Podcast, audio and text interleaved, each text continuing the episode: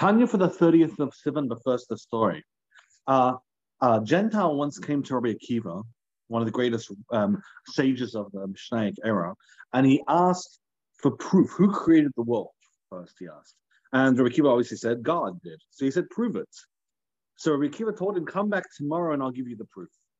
So Gentile was very, very intrigued. And the next day he came back and Rabbi Akiva asked him, what are you wearing? And he said, a suit. And, the, and Rabbi Akiva said, um, who made the suits? And the Gentile said, a tailor made the suit. And Rabbi Akiva told the man, I don't believe that a tailor made the suit. I want you to prove to me that this tailor made the suit. And the the Gentile got really angry. He said, "How the how the why do I have to prove this? Obviously, that tailor made the suit. It's a suit, which means it needs to be made, and people will make the suits of the tailor. It's obvious that the only person that made this suit is a tailor. So Rikiva answered to him and said, "Don't you know that God had to have made this world? God's the only one that could have made this world." So the Gentile left. He turned away and left. It seemed like a very simplistic answer, and so he got his answer. But meanwhile, the students of Akiva were listening onto the conversation, and they said, "What's the real proof that God made the world?" You know what you what you told him was a was a was was inter- was an interesting um, take on it, but at the same time, there's there's got to be a more a, a more um, there's got to be a real um, a real proof. What what is the real proof? And he said like this. He said, just as a house testifies that, that the, on the builder that constructed it, and a garment about the tailor that constructed it, and the door the carpenter that made it, so too does this world testify, and it screams out that, that God made this world. If you look deep enough and and well enough, you'll be able to establish that God is the one that made this world. It's it's a beautiful story that really illustrates what we're trying to do in the Shayuch of Emun, at least to some degree. As we're going to establish today, it's kind of an impossibility to prove it completely, but at least to some degree we can understand. Chapter 8 has two ideas inside the in chapter 8. Number one, we're going to be talking about the um, fact that God is not made up of other things and that everything, all um, titles within God are all part of God. And the second thing we're going to do is we're going to start something, a process, talking about how the human condition is, what the stages of the human being is within from mental to action, from within the person's not even mental, but within the person's resources of their mind until action, explaining step by step. And that's going to bring us along a journey for a few chapters where we're going to talk about how the human condition is compared to how God is. And we say that yes, we understand how things work in our in our mind, in our life, but it does not apply to God. God's unity is entirely beyond the scope of what we can understand. We're going to move quickly because it's a long time.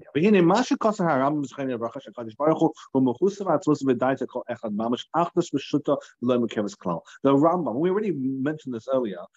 The Rambam says God and him, God and his wisdom are entirely one, not made up of two things like a human being is. A human being has himself and then the wisdom that's packed upon him. It's just entirely one.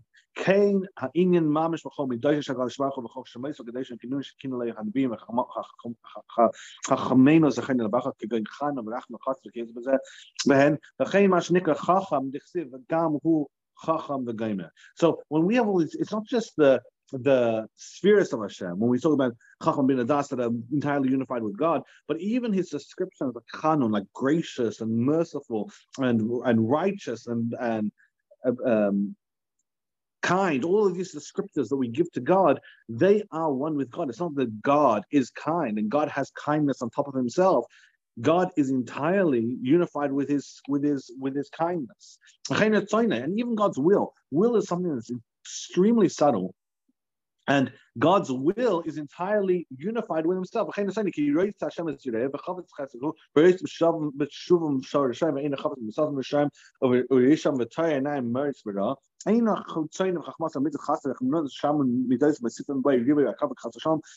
וחוסרץ, מוסר לעצמוס, אמו חוסר, ציינו וחכ מוסר, בנצו דייטה, מידס חסטר, גבורסר, רחמנוסר, וצפרטר, הכלום, החסטר, גבורסר, וכן שם ידס הקדשו, הכל אגרס פשוטה, ממש, שהיא עצמוס אמו חוסר.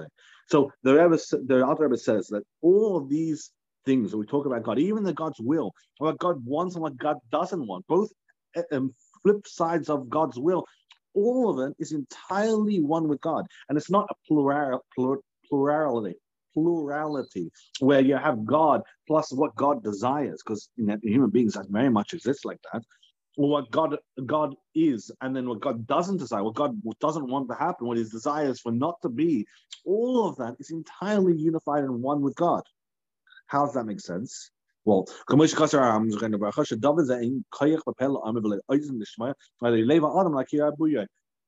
it's impossible for a human being to understand. So Rambam says straight away, it's absolutely impossible. The no, the, the fact that the, the says to fully understand it means we're, we're supposed to try at least a little bit to try to understand it. There is a possibility for that, but to properly understand it is impossible in the human condition because it's God. So the unity of God is impossible.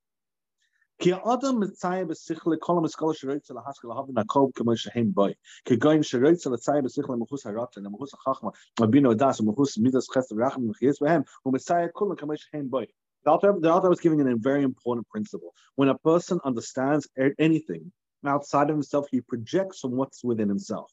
If a person wants to understand um, um, rocket science, well, he says, in my brain, I understand one plus one, and while I project it outwards, well, much more in a much more complex fashion to, to explain the dynamics of, of how to get enough thrust in order to make a rocket go to the moon, whatever it is.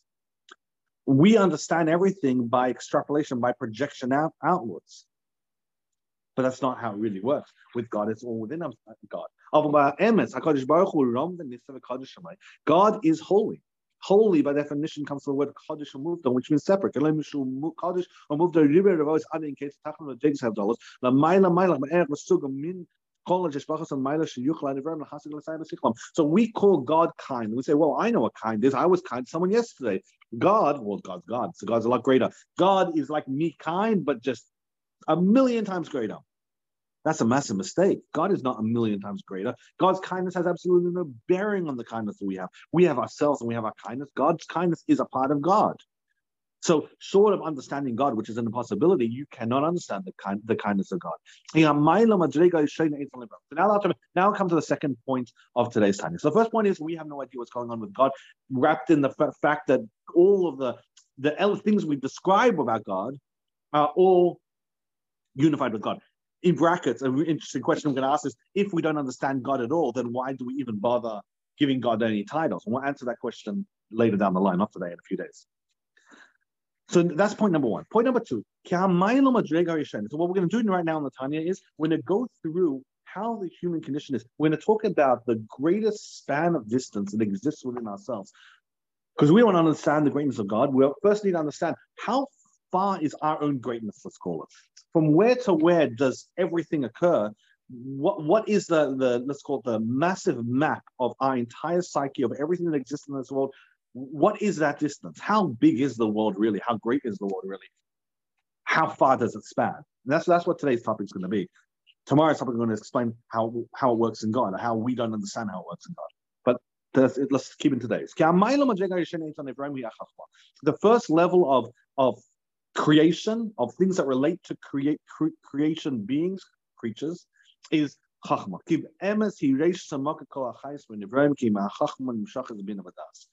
Chachma is the first of the spheres. It's the first point of creation. The highest that we that a human being creature could could could ever reach is wisdom and wisdom has packed inside of it Bina and Das, which continue from the original Chachma. A person feels love towards someone else. You can't say, well, why do you love that? And, and, and uh, you know what? Your person could say could say to someone else, whatever's behind that curtain, I love it very much. And you say, well, that's very foolish. You have no idea what's behind the curtain. First step of love or any form of emotion is understanding what it is, at least to some degree. You don't have to fully appreciate nor the love, but uh, and whatever you whatever your your wisdom gives, that's how much love you can have. So if you don't know what's behind the curtain, you cannot love it. You cannot fear it. You cannot anything else because you don't know what it is. Step number one is what is it? Understand it. However much you understand it, that's how much the respective um, emotions will then play itself out. You understand a little bit, you'll fear it a little bit. You understand a little more, you'll start to be terrified, etc. So love and kindness and pity, all of these are based on intelligence. And an example I'll try to is you see a child has doesn't have deep understanding, who because Tommy Sorry, he gets angry really quickly. One thing goes wrong and he'll absolutely throw a tantrum. He'll be in Disneyland and be throwing a tantrum, not realizing that the candy that he's not getting is pales in comparison to all the amazing rides and experiences he's to have. Doesn't matter because his mind is weak and therefore his emotions are based on the tiny little wisdom that he has. And also his um, love is for tiny things because he doesn't appreciate how the greater things in life that are worth loving. Love is always predicated, and all emotions are predicated on the wisdom that triggers them.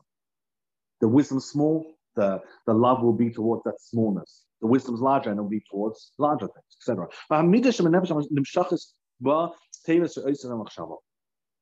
And what happens is, is that based on your emotional spectrum, that will dictate the thoughts that you have. You have strong emotions towards something, you start to think about it, it goes in your head, and that from the emotional will then reach into the actual your brain. You'll actually start now it comes into not just hypothetical uh, soul related elements, but now it's actually thoughts in your brains. You're starting to think about it.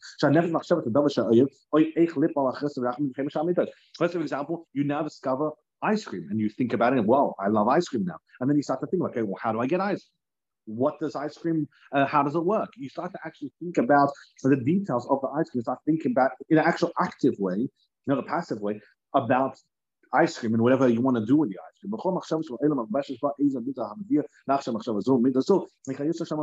And the emotional bandwidth that lies behind your thoughts is what's going to propel your thoughts forward. Forward. You have fear. You're now going to start thinking of whatever thoughts are necessary to mitigate the fear, to, to propel the fear further. That's what you want to do. Whatever it is, your thoughts are going to be um, continuing from your um, emotions.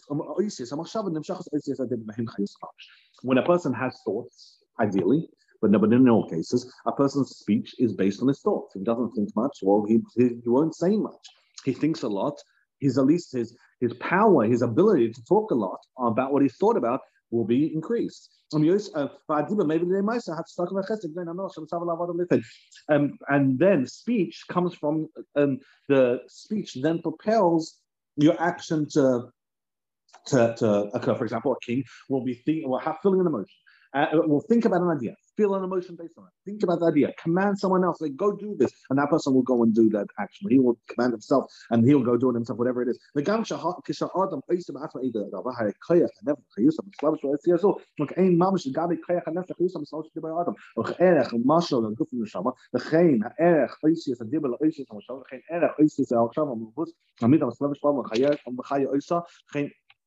When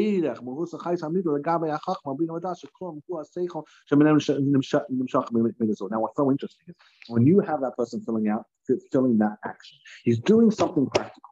The practical action compared to the speech that triggered it, in turn, which is compared to the thought that thought that thought, which then is in in, in comparison to the um, brainwave the, the, emotional spectrum that dictated the brainwaves in his brain to think about it, compared to the actual wisdom originally that understood the idea initially, each one of those five steps are entirely mild and miles. There's no there's no descriptor. A person could do one action, and the the speech to describe the action that he did in his own in his own speech would take would take months. And for a person to, to, to talk a, a, speech, and you say, well, what processes in the brain came up with all of that speech. It's it's you could have you could have um, months worth of brainstorming for one word.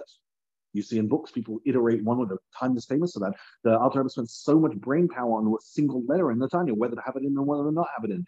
The point is the distance between them all. Every single one of these five steps that we went through in forward, reverse engineering backwards, going from the distance between each one, the, the chasm that lies between each one of these five steps is enormous. It's tremendous. In fact, this five step process is the largest distance that exists in this world.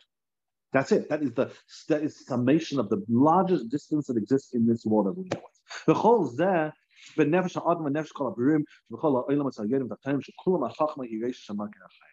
the wisdom is the start point of everything. Wisdom is where everything, absolutely everything starts off. As we're going to say, that it's wisdom that God uh, created the world with because wisdom is the first for absolutely everything, and it and it goes on a progression along these five journeys. Why is this important? Because we're going to be talking about how this exists in Hashem. And once we understand how this exists in Hashem, or how we don't understand, as, as the conversation is going to continue, we ought to understand that everything in this world is entirely unified with God in a way, in ways that we could possibly never understand. But the unity is, exists, and everything is God, and God is everything. Thank you so much for joining the Tiny Tiny English. And everyone